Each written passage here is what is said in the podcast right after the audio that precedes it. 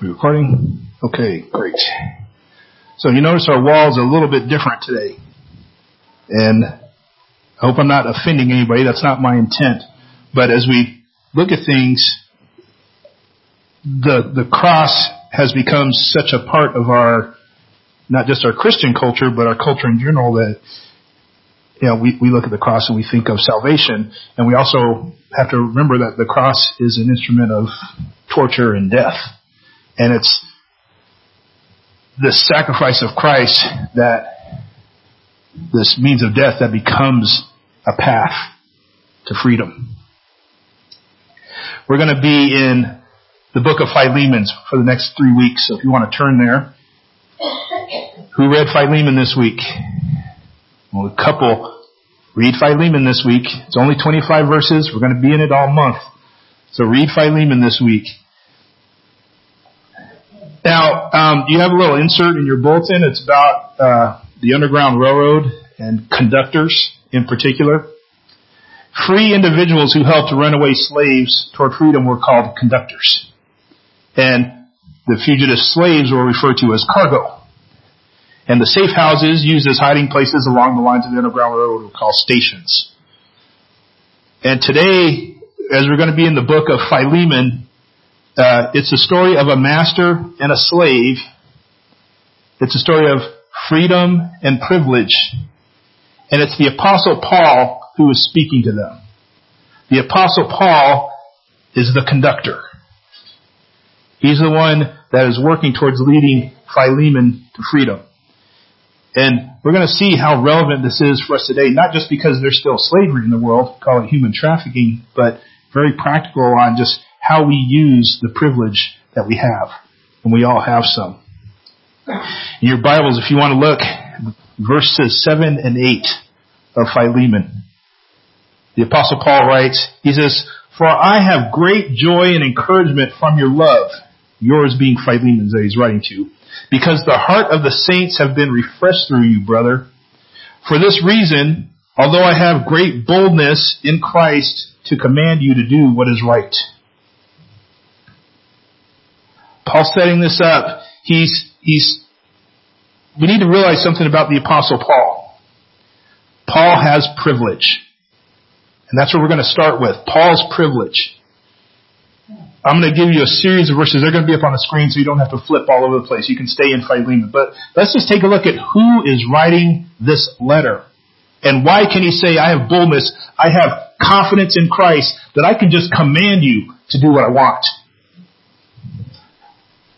Acts chapter 22 verse 3, Paul writes, I am a Jew born in Tarsus of brought, brought up in this city, educated at the feet of Gamaliel according to the law of our ancestors. I was zealous for God, just as all of you are today.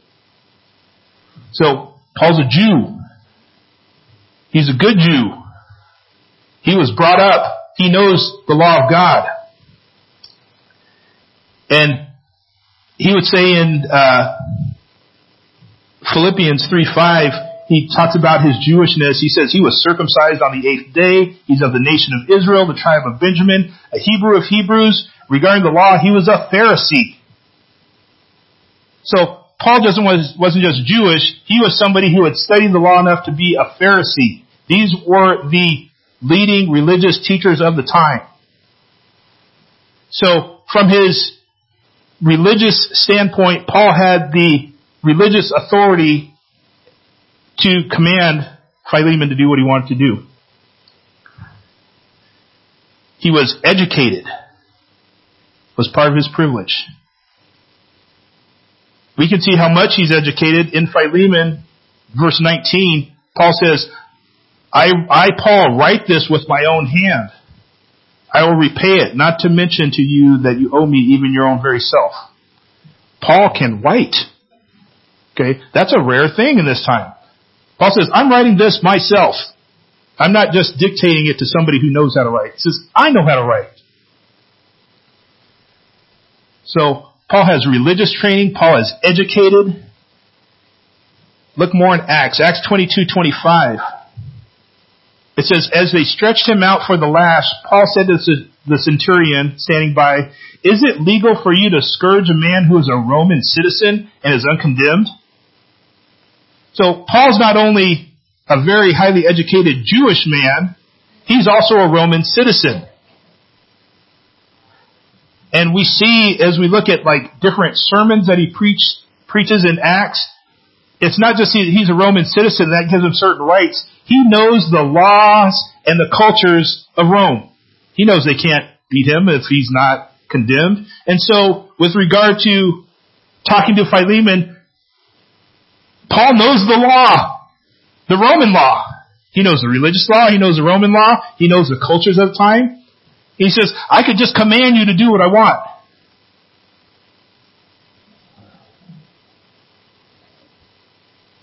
Colossians, Uh, or 1 Corinthians 9 1. Paul says of himself, Am I not free? Am I not an apostle? Have I not seen Jesus our Lord? Are you not my work in the Lord? So he knows the Jewish law. He knows the Roman law. And he says, and guess what else? I'm an apostle of the church. I've actually seen risen Jesus. I can tell you what to do.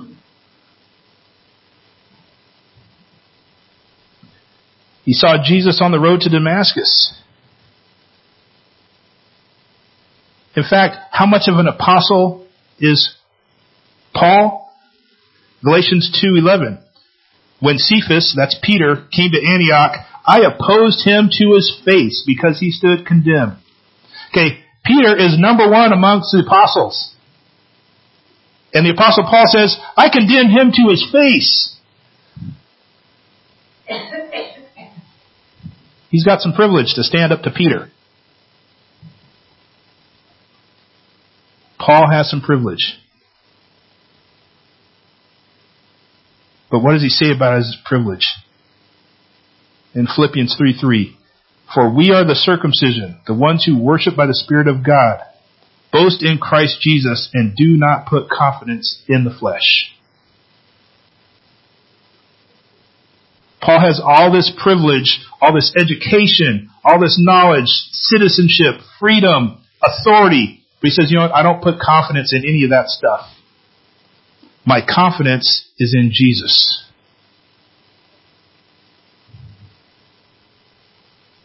Because Jesus is the one with the ultimate privilege. It's Jesus who says in John 10:30, "I and the and the Father are one." I gotta tell you, there's nobody with more privilege than God. And Jesus says, "I've got all the privilege that God the Father has." Anybody ever got to fly first class on an airplane? It's a fun thing. I don't know if it's worth paying the far exceedingly extra price it is, but if you can get it cheaper or, you know, somebody gives you some of their miles, it's fun. You get better seats. You get leg room. On some of the bigger planes, your, your seat turns into a bed. You always have storage for your carry-ons. You get better food. Get free booze. Sometimes you have your own private bathroom for just first class people. It's a privilege based upon what I purchased for myself.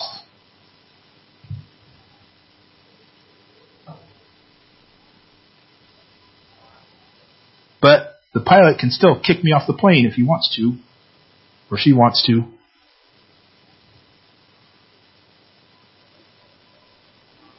See, in first class, my life is good, but I can't necessarily do anything for somebody else in some the other part of the plane whose situation is not as good. I can't just say, you know send my ice cream back to those kids back there. They probably don't regularly do that. Now we all have some privileges and varied advantages. Sometimes we have to think about it. Some of us have more education than others. Some of us have more money than others. Some of us have more experience than others. Sometimes our ethnicity is an advantage. Sometimes our family connections are advantages, or just the contacts that we have. There's all different kinds of advantages that people have. Different privileges. And here's the thing. Privilege is not a sin. Privilege is not a sin. But I think it's fair to call it a sin of omission, you know, of a sin of neglect, or perhaps a sin of selfishness if I don't do anything for anybody else with the advantages that I have.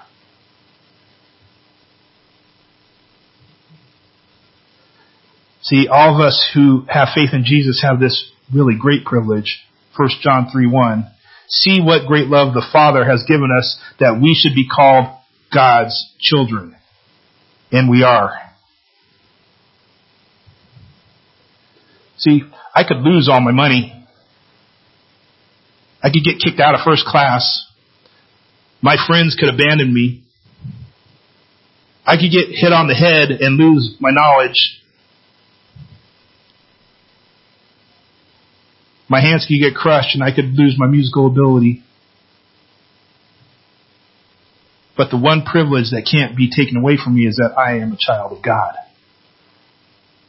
So my confidence doesn't come through me. It comes through Jesus. I take no confidence in the flesh. And that's a privilege that I just can't keep for myself. And so a follower of Jesus is confident. And that's where the apostle Paul's privilege truly comes from, and that's where ours comes from, that's where mine comes from. So Paul is confident. He's confident in Christ, and he says in Philemon verse 21, again, since I am confident of your obedience, I am writing to you, knowing that you will do even more than I say. See, Paul has a passion for people. He has his privilege, but he has a passion for people. See, Paul firstly cares about Philemon. Paul cares about Philemon. He writes to, verse 1, you'll see, he, he writes to Philemon, Apphia, who we best guess is that's his wife, and Archippus, who is possibly Philemon's son, but we know for sure from Colossians 4:17 that he's a leader in the church. He's a leader in the church that meets in Philemon's house. You can think of Philemon as kind of second Colossians. So he cares about him. He took the time to write this letter to him personally. He cares about Philemon spiritually. In verse 1, he calls Philemon a dear friend and a co-worker.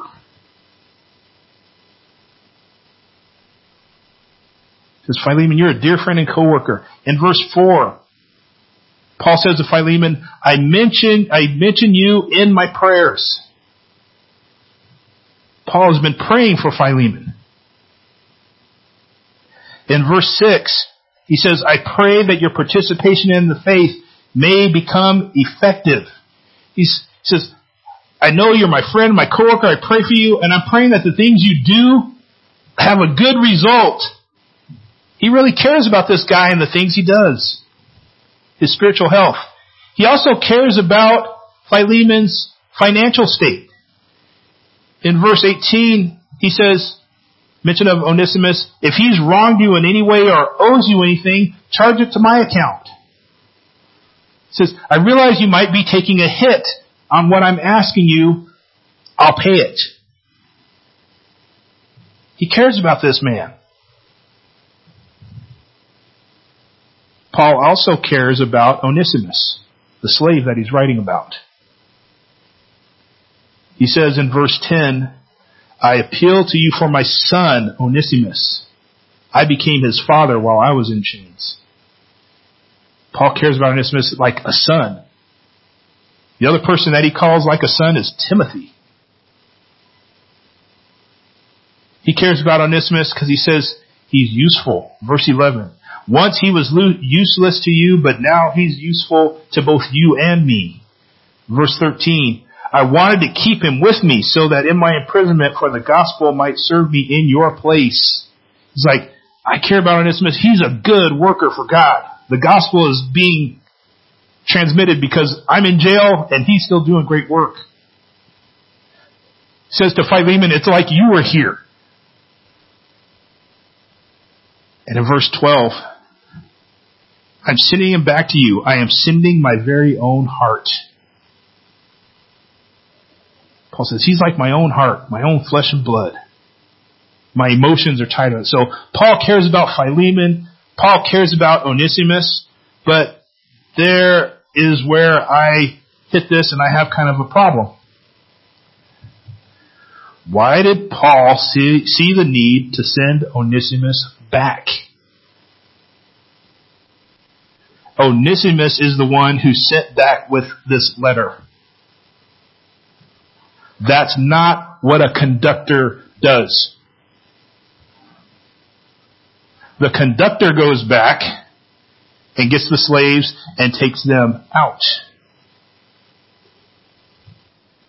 Once the slave is out, unless that slave becomes a conductor themselves, the slave doesn't go back.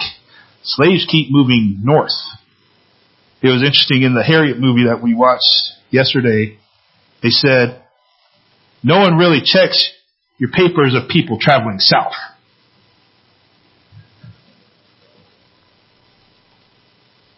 And I looked at this and I say, that's not how I would have done it.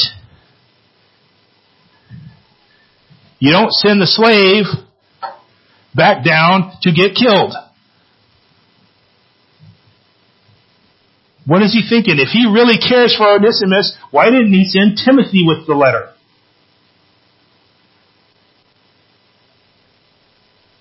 See, if God wants people free, who's to say it wasn't God's will for Onesimus to escape? What's he thinking? And in fact, in some ways, Paul kind of affirms this thinking. 1 Corinthians 7:21, Paul is writing to these people. He says, "Were you called while a slave? Do not worry about it. But if you're able to become free, rather do that." So Paul's not for people staying in slavery. And notice, Paul doesn't make any qualifications on the means that a slave gets free. He says if you have the chance to be free, then be free. He doesn't say if you have the chance to buy your freedom, then do that. He just, if you have the chance to be free, then be free. No qualifications. And yet he sends Onesimus back. What? Paul is choosing, the apostle Paul is choosing to work within a system. There is slavery in the Roman Empire. There are favors. And there is Christian brotherhood. And he's using all these things, yet challenge the people in this system to not walk in the system.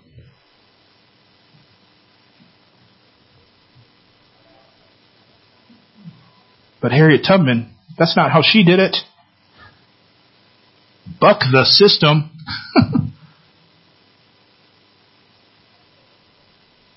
You know, Francis Chan, just this last June, was in an interview with Ravi Zacharias. And we're going to get back to this again next week. He says, the church must stop apologizing for the way God thinks and what God says is right and wrong. He says, we're in a church, church culture in the United States where we're all fighting for our rights and these things are real. There's real pain. There's real feelings that we feel. And he loves how the church has been so compassionate with people. There's been a move for us to try and really understand people and hear where they're coming from. But amidst the push to be inclusive and understanding, one of the most important passages for our generation is Isaiah 55, 8 and 9. For my thoughts are not your thoughts, neither are my ways your ways, declares the Lord. As the heavens are higher than the earth, so are my ways higher than your ways and my thoughts than your thoughts. He goes on. I've read a couple of modern books where people will say, why would God do this? I wouldn't do it. It's coming from the mindset, well, whether, whether we know it or not, we believe our own mind is the ultimate. And God is saying, I don't think like you. He goes on, he says, I read the Old Testament so many times and go, I wouldn't have done that. And God says, there's a reason you wouldn't, because you don't think like I do. In our compassion for people, the church has lost the understanding that yes, I feel your hurt, but my biggest concern is that you're not seeing the center of it all, and you're not seeing this being who is so be, so far beyond you that you have to answer to. And it's bigger than the hurt that you're currently facing. His thoughts are so far beyond ours. There needs to be a way in which the church no longer apologizes for the way God thinks and acts and what he says is right and wrong. Yes, I wouldn't have done it the way Paul did it. You know, the Sadducees had the same problem in our, in our gospel passage today. They're asking Jesus about the resurrection. And Jesus says, you don't really understand God. You're asking who this person's wife is going to be. You don't even understand the resurrection or the God of life.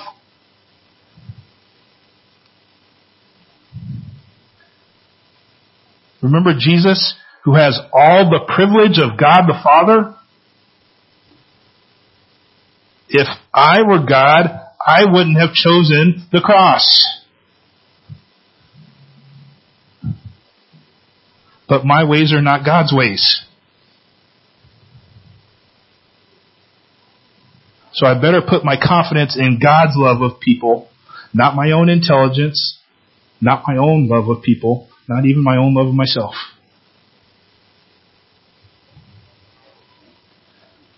There's a confidence that comes through advocating for others like Jesus did. And Jesus rarely did things the way people expected.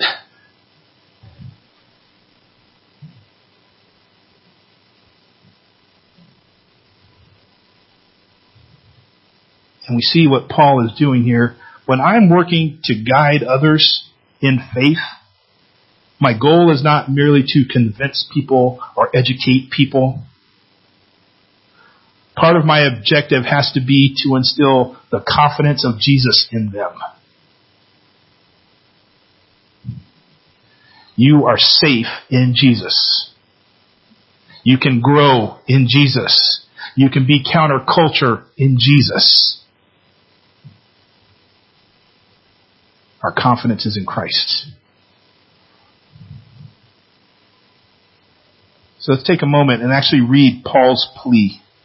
What does he actually ask for? I'm going to read Philemon, starting in verse 9. Paul's plea, I appeal to you, instead on the basis of love. I, Paul, as an elderly man, and now also a prisoner of Christ Jesus, appeal to you for my son Onesimus. I became his father while I was in chains. Once he was useless to you, but now he is useful to both you and to me. I am sending him back to you. I am sending my very own heart. I wanted to keep him with me so that in my imprisonment for the gospel he might serve me in your place. But I didn't want to do anything without your consent so that your good deed might not be out of obligation, but out of your own free will. For perhaps this is why he was separated from you for a brief time, so that you might get him back permanently, no longer as a slave, but more than a slave, as a dearly loved brother. He is especially so to me, but how much more to you, both in the flesh and in the Lord. So if you consider me a partner, welcome him as you would me. And if he has wronged you in any way or owes you anything, charge that to my account. I, Paul, write this with my own hand. I will repay it, not to mention that you owe me even your very self. What does Paul want? Paul wants Philemon to make this choice out of love. He said from the beginning, I could command you, but that's not what I want. I want you to make the choice yourself, and I want you to make the choice out of love. Paul wants Onesimus to be free. Free from slavery and free from any debt.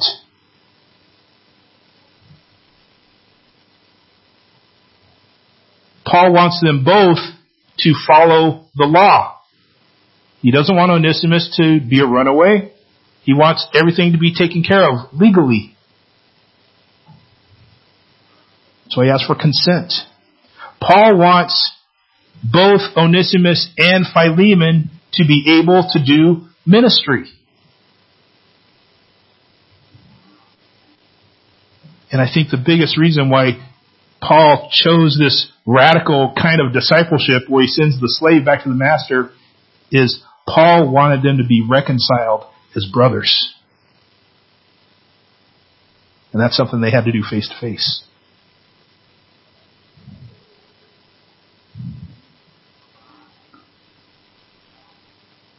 I'm, I don't agree with all her decisions, but Supreme Court Justice Ruth Bader Ginsburg said something very interesting. She's somebody who's worked for women's rights throughout her career.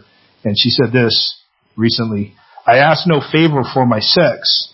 All I ask of our brethren is that they take their feet off our necks. And in some ways I feel like that's, that's Paul's plea to Philemon. Take your feet off his neck.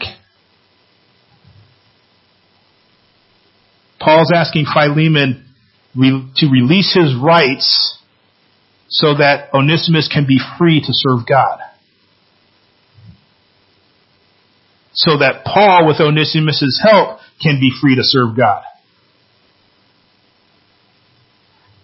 And so that Philemon can be free from his cultural mindset that owning another person is okay.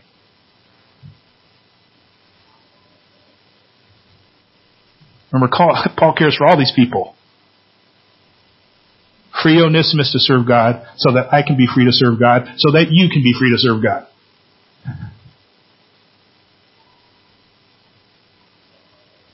And God calls us to that same ministry. First, uh, 2 Corinthians 5, 18 through 20, the apostle Paul writes to the church, everything is from God who has reconciled us to himself through Christ and has given us the ministry of reconciliation.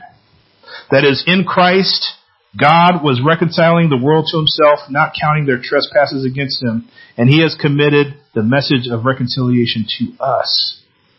Therefore, we are ambassadors for Christ. Since God is making his appeal through us, we plead on Christ's behalf, be reconciled to God.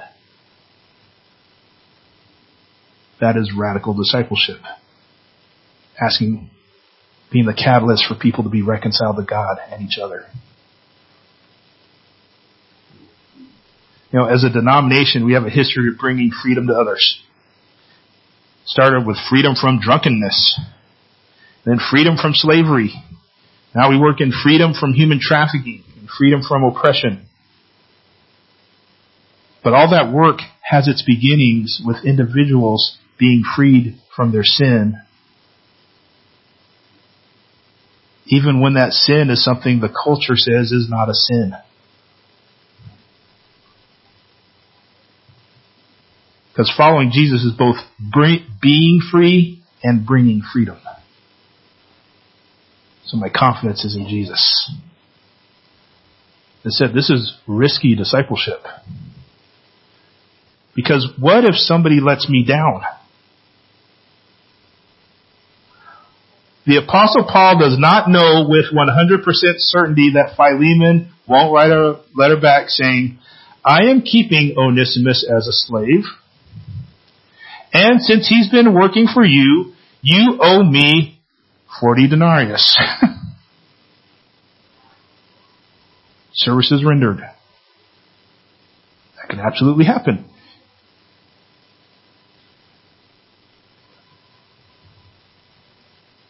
I try and instill the confidence of Jesus.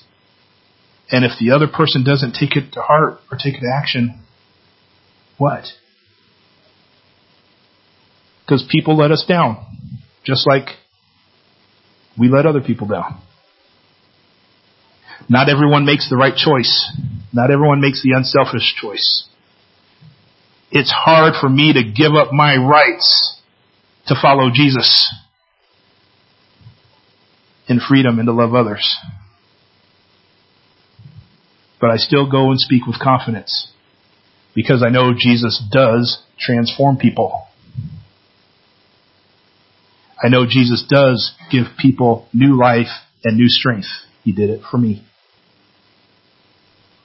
So follow Jesus in confidence. Let's pray. From Psalm 145.